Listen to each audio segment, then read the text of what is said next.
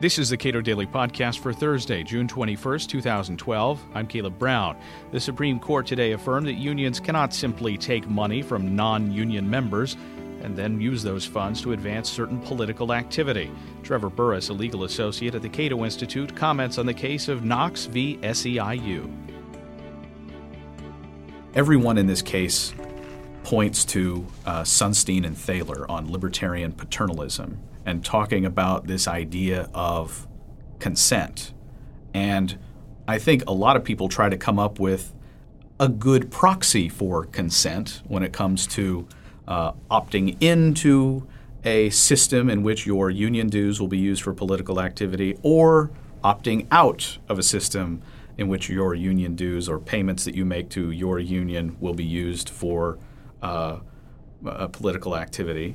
What does this case say about that notion of consent? Well, it says pretty clearly that opting in is pretty much required, at least in this one area. It didn't say that opting in is required totally, but just in this one area.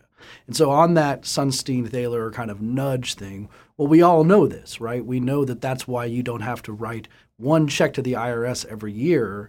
They take it out slowly over the course of the year because otherwise you wouldn't be able to tax people as much. There's all these little things that work that way. And for a long time, having people only opting out of political advocacy. These are non-union members, remember. These are people who do not want to be in the union.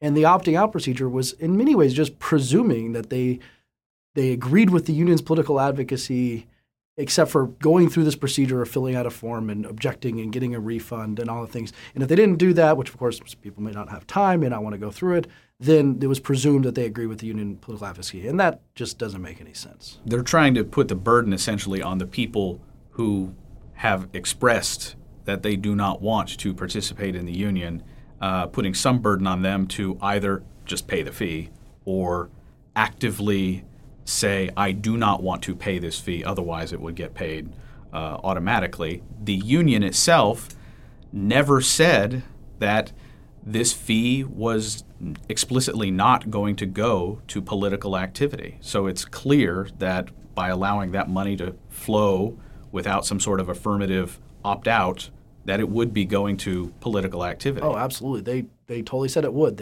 What happened in this case was that they created a new taking from the people, from the union members and the non-union members, to fight two specific California propositions that were going to curtail union rights. And real irony there, and everyone knew that. That's what they were going to do it for. The real irony is one of those propositions, Proposition 75, would have given non-members more rights to exempt themselves from unions' political spending without affirmative consent, basically what the Supreme Court did. So what the union did was it took money from them to use on a political campaign that would restrict their own rights. And that's sort of ridiculous.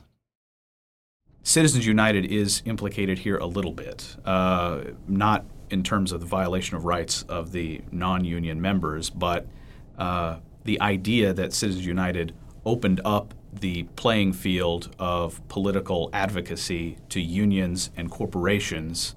What do people argue about how that it plays out in this case? Well, it's very important to remember, as you point out, that unions got the right to speak from their general funds, just like corporations did in Citizens United case, independent expenditures on elections.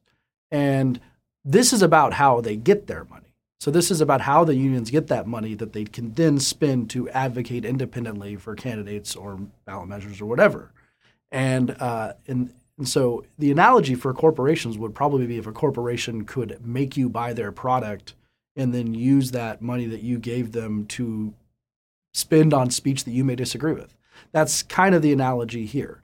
And so unions definitely have the right to speak, just like corporations do, just like everyone does, legal persons do. This is just how they got their money.